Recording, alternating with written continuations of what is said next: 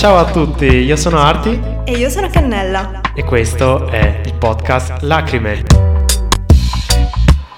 Ciao a tutti, siamo quasi ad Halloween. Non parleremo di incubi, non parleremo di horror. Oggi parleremo di sogni. Cominciamo con il nostro wiki oracolo per narrarci cosa sono i sogni e quali sono le loro funzioni. It's my turn. Yes. Let's go. Però basta con l'inglesismo, oggi niente british ragazzi, oggi vietnamita. I sogni hanno da sempre affascinato. Oddio. I sogni hanno da sempre affascinato e ispirato l'essere umano in ogni campo, dalla scienza alla letteratura all'arte, come per esempio il movimento artistico del surrealismo. Il sogno infatti associato a tutto ciò che è inconscio e privo di freni inibitori, capace però di esprimere molto sulla nostra psiche e sulla nostra personalità. Il sogno, dal latino somnium, ovvero sonno, è un fenomeno psichico legato al sonno, caratterizzato dalla percezione di immagini e suoni riconosciuti come apparentemente reali dal soggetto sognante. Il sonno rappresenta un'alternanza regolare di fasi, REM e non REM, che a loro volta si suddividono in altre sottofasi.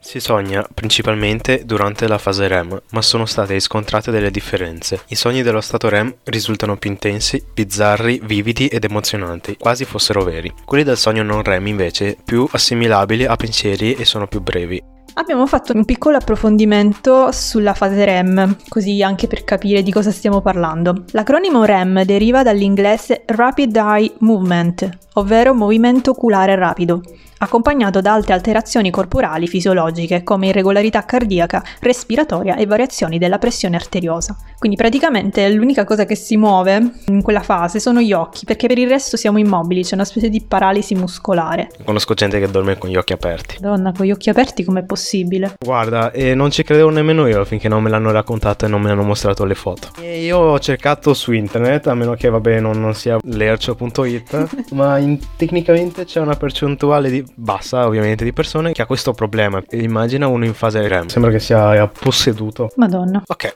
questa particolare fase del sonno è detta anche sonno paradosso, poiché durante questa fase non abbiamo alcun controllo del nostro corpo, mentre il cervello è in piena attività. Questa fase del sonno risulta però estremamente fondamentale, poiché il cervello scarta tutto ciò che è considerato di poco valore ed utilità, andando ad immagazzinare i dati invece che ritiene significativi, consolidando la memoria, sviluppando l'ingegno e la creatività e rigenerando le funzioni cognitive, sensoriali ed emotive.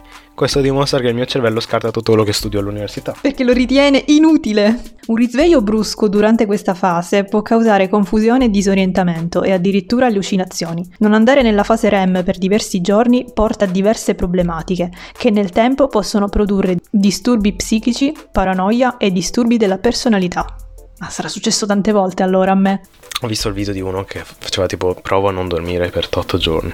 È finito all'ospedale. Infatti alcuni sono morti per queste cagate. Allora, per quanto appunto i sogni siano stati una cosa che affascinava molti per una serie di motivi, effettivamente ci sono degli studi scientifici sui sogni. Il primo a dare valore clinico e scientifico ai sogni fu Sigmund Freud, introducendo la loro interpretazione per fini terapeutici. Secondo Freud, il sogno è un prodotto psichico, non è quindi privo di senso, non è assurdo, ma pienamente valido, poiché è frutto di un'attività mentale assai complessa e rivela precisamente l'appagamento di un desiderio rimosso o anche di un evento rimosso, tipo un, un evento doloroso, no? Un trauma. Quello che sogniamo ci dice effettivamente qualcosa della nostra, se così possiamo dire, salute mentale, dei nostri pensieri.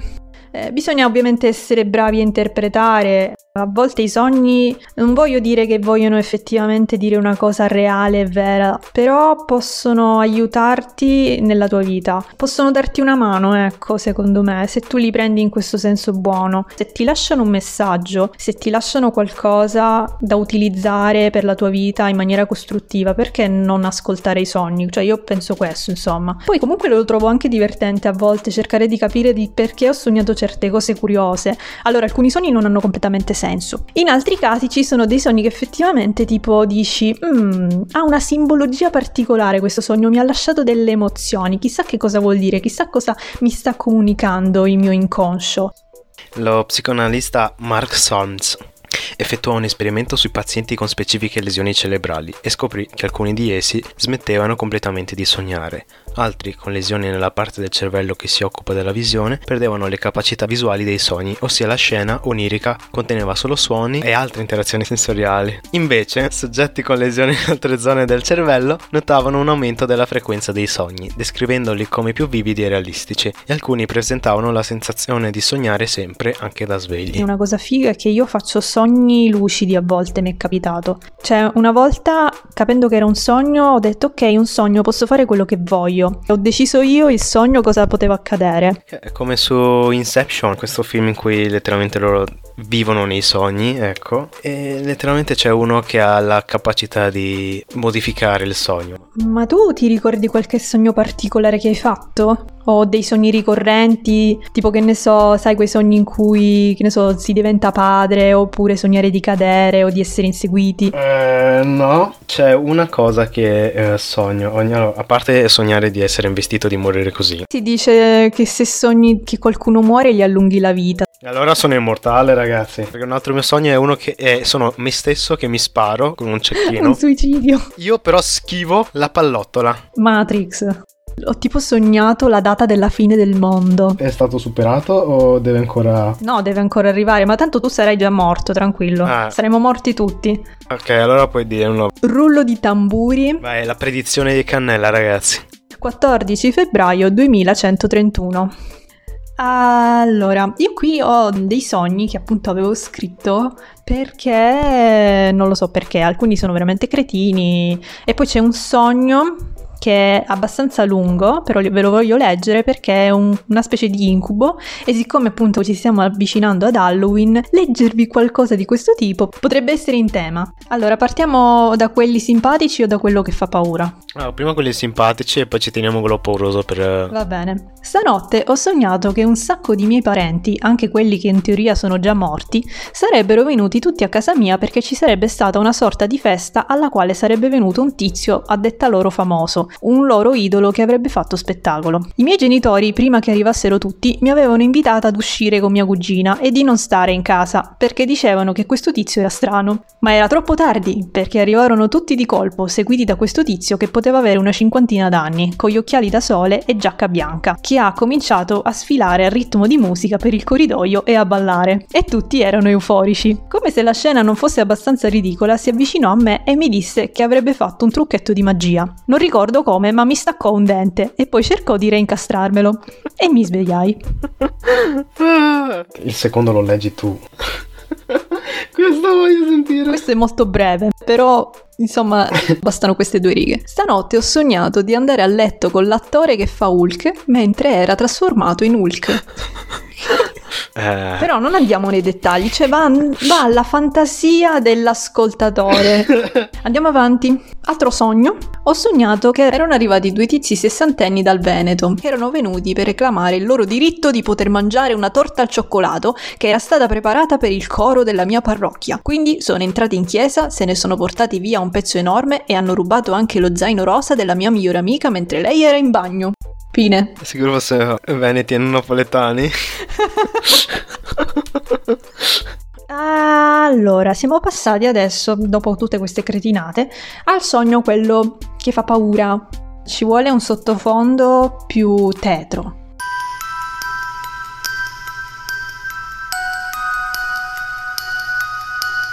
Mi trovo in una specie di università per le arti magiche tipo Hogwarts. Ci sono anche dormitori e in questo posto ci sta un bosco. Ritrovo i miei amici, sia attuali che vecchi. Entriamo in un'aula per la lezione. Il professore sta ancora facendo un esame ad un ragazzo che non aveva visibilmente dormito tutta la notte per studiare. Ma nonostante questo va molto male, facendo anche arrabbiare il professore. Il ragazzo allora ci dice che tornerà a ripassare da solo. L'aula era grande, fatta a gradoni. In cima sul muro si trovava una fessura circolare, sembrava un grande condotto dell'aria, ma è aperto e ci si può star dentro per meditare. È poco usata e abbastanza allergica ed è buia a meno che non si stia vicino all'entrata. Non è molto profonda, ci sono altri piccoli condotti ai lati, ma sono chiusi da grate. Passa la giornata, stiamo tutti insieme e ci divertiamo tra lo studio, il pranzo, eccetera. È sera. Torniamo allora dal ragazzo, apriamo l'aula ormai vuota e saliamo su. Ma lo troviamo morto decapitato. Ci insegnarono, nella materia che lui stava studiando, che è possibile generare un incantesimo che incidi sul muro, una qualunque superficie, le ultime memorie prima della morte. C'erano però parole confuse, probabilmente l'incantesimo era stato lanciato nel mentre di una lotta. Si leggeva mostro, grande, ma soprattutto la parola cattivo. E l'ultima frase si leggeva bene, sta alle vostre spalle. Noi ci girammo, ma non c'era fortunatamente nulla. Capimmo che questo tipo di mostri ti comparivano sempre alle spalle e che probabilmente più facilmente mentre stavamo da soli. Quindi, per studiare la situazione in quel momento ci disponemmo sempre in cerchio. Accompagnavamo sempre chi doveva andare in un posto, evitando che stesse da solo. Abbiamo allertato tutta la struttura e in parte ci avevano ascoltato portando i dormitori nelle aule, in modo che tutti potessero stare insieme. Ma c'era poca sorveglianza e spesso le porte rimanevano aperte la sera.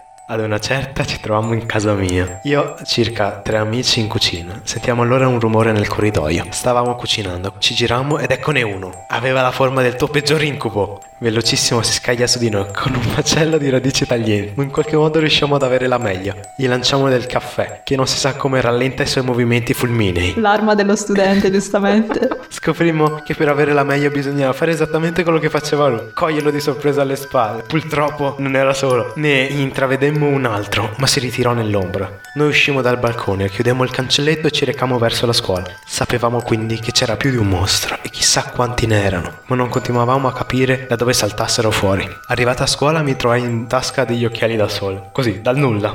Mentre li presi una voce, che mi sembrava tanto quella di un nostro professore molto stimato, mi rimbombò nella mente. Io qui ho in mente il professor Silente.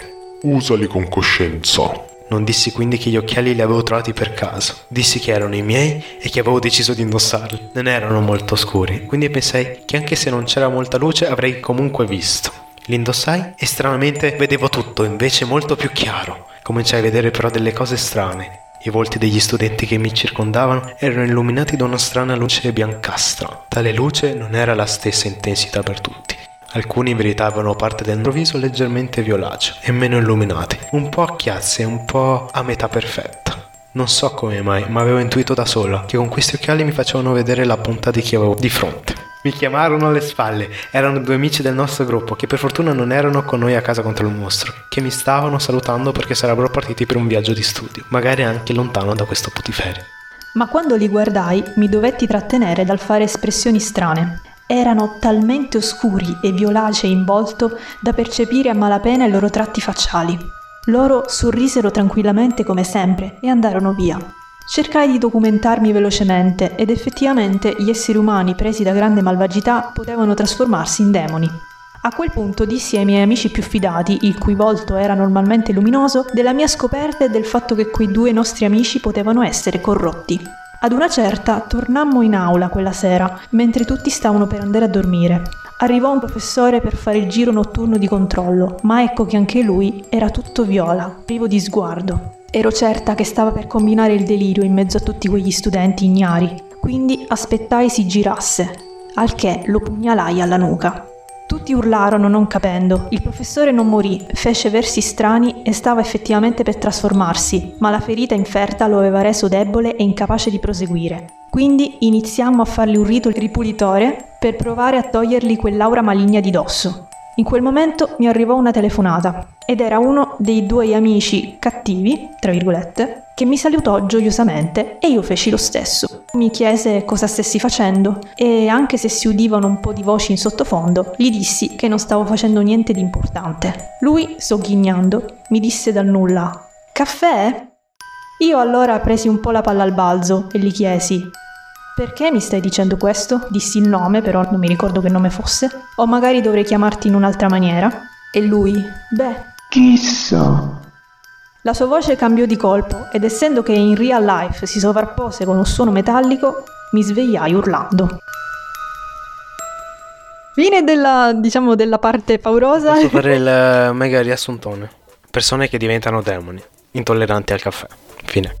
esatto, questo è il riassunto, perfetto, non manca niente. Oh, devo trovare gli occhiali, devo trovare quegli occhiali adesso. Abbiamo preparato una piccola parte teorica sull'esoterismo nei sogni, ovvero in quei sogni premonitori. Tu hai presente? Eh, cioè io che vengo, c'è la mia morte futura. Sì, sogni che ti danno dei segnali o ti avvertono di fare attenzione a qualcosa. È successo una volta tipo a mia madre. Mm, Mio nonno, diciamo, era morto da tempo ed è venuto in sogno a mia madre e le disse di fare attenzione a mio padre. E mia madre gli chiese in che senso. E mio nonno nel sogno si mise in testa un cappello di quelli con la visiera che mio padre utilizzava per andare al lavoro.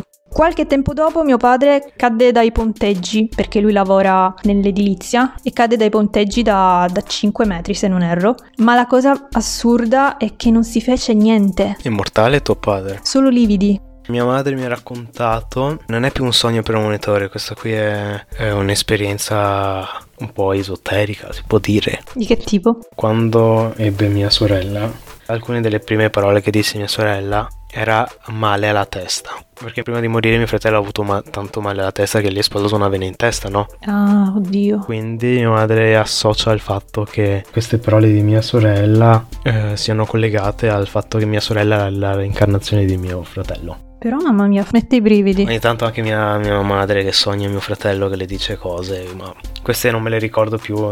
Quale spiegazione scientifica puoi dare a una cosa del genere? Ci puoi solo credere o non credere, ecco. Ci sono tante cose ancora che non riusciamo a spiegarci della scienza. Probabilmente forse non c'è solo quello nella vita. È sempre incompleto anche lì cercare una spiegazione esclusivamente scientifica. Ci sono tante cose che non sono quantificabili, eh, non sono prevedibili. E lì come fai? E quindi noi ci arranchiamo e cerchiamo di spiegarle matematicamente scientificamente, però c'è un limite anche lì, capito? Possono essere definiti sogni premonitori quelle immagini oniriche apprezzabili tramite messaggi o simboli che presumibilmente si ripresentano anche nella realtà, in modo identico o comunque molto simile. La teoria sull'esistenza dei sogni premonitori introduce quindi una sorta di ponte tra noi e l'ignoto, un canale di comunicazione con l'universo o per la religione con Dio. Un famoso esempio di questo tipo di sogni è quello del faraone d'Egitto, descritto nel libro della Genesi della Bibbia, la cui interpretazione, preventiva, salvò le sorti dell'Egitto. Infatti, tale sogno annunciava l'arrivo sette anni di abbondanza, che dovevano essere sfruttati al massimo per affrontare i successivi sette anni di carestia. E domani prenderai 30 all'esame, però sai che gli altri successivi non li passerai, quindi va. Oddio, che brutto questa cosa. Eh, eh, così è molto più realistico. Tipo sette esami passati e successivamente sette esami bocciati, ti immagini? E allora ciao, io me ne vado in vacanza per quella sessione lì. Essendo i sogni frutto di un'attività random dei neuroni cerebrali, non vi è nessun riscontro scientifico che avvalori la veridicità dell'esistenza di un qualche potere premonitore nei sogni, eppure il loro fascino resta e molti studiosi si sono interrogati sul loro significato. Uno dei primi a voler dare una spiegazione ai sogni premonitori è stato lo psichiatra e filosofo Carl Gustav Jung, che fece una differenza tra piccoli sogni, ovvero quelli in cui perdiamo subito memoria, e grandi sogni, che ci mettono a contatto con energie primordiali e ci aiutano a prevedere possibili eventi futuri. Per Jung non è importante la causa apparente che genera il sogno, ma il fine per cui si mette in moto l'attività onirica, che ha la funzione di aiutare a comprendere verso quale direzione esistenziale dobbiamo dirigerci, quale strada dobbiamo intraprendere. Nei sogni, infatti, i protagonisti siamo sempre e solo noi, anche quando sul palcoscenico onirico assumiamo fattezze diverse. Invece, Sigmund Freud negò sempre il loro valore divinatorio, affermando che se ciò che sogniamo si avvera è solo una banale coincidenza. Anche il CICAP, il Comitato Italiano per il controllo delle affermazioni delle pseudoscienze, è dello stesso parere sui sogni premonitori, dichiarando che se si facesse un'analisi statistica tra le previsioni avveratesi e quelle non avveratesi, si scoprirebbero di essere perfettamente all'interno delle leggi probabilistiche. Prendere per oro colato tutti i sogni che facciamo, secondo me è anche sbagliato, cioè molti sogni li fai e basta, non devono per forza avere un significato, non devono per forza lanciare un messaggio. Però che ci possano essere dei sogni che vogliano effettivamente darci qualcosa in più, perché no? Perché non credere a questa cosa? Cioè, poi ognuno ovviamente fa quello che vuole, però a me piace oscillare un po' tra le due cose, ecco. Chi lo sa, vorrei, vorrei fare un bel sogno che mi dica quando mi laureo, così so e mi preparo con calma. tipo, ci sei tu con la barba bianca, con la corona d'alloro. allora io faccio, vabbè, ciao sogno, io vado a lavorare. Vabbè, ma in realtà anche lì c'è il simbolismo, cioè può darsi che se tu ti sognassi con la barba bianca che prendi la laurea, è più una percezione che tu hai di te stesso, non necessariamente un sogno premonitore, eh? bisogna anche stare attenti a queste cose qui, perché i sogni simboleggiano quello che noi percepiamo del mondo e di noi stessi. Ed è utile perché io a volte penso che noi non ci conosciamo mai abbastanza. Pensiamo di voler conoscere il mondo, di voler conoscere l'universo, le leggi fisiche, le leggi matematiche e non ci soffermiamo così tanto su noi stessi. Per questo dico di dare più attenzione anche ai sogni, perché secondo me sono una finestra sul nostro io. E voi ragazzi raccontateci i vostri sogni, eh, se c'è qualcosa di bello da raccontare o di brutto anche, chi lo sa. E mi raccomando, dormite tanto e sognate tanto, anche ad occhi aperti, perché i sogni sono sempre una cosa utile. Ci vediamo per il prossimo episodio, se università permette. Seguiteci su tutti i social. Link in descrizione. Vi ringraziamo tutti per l'ascolto, ci vediamo al prossimo episodio. Da Arti Cannella, grazie mille. Grazie ragazzi. Sogni d'oro, ragazzi. Sogni d'oro. Ciao. Ciao ciao.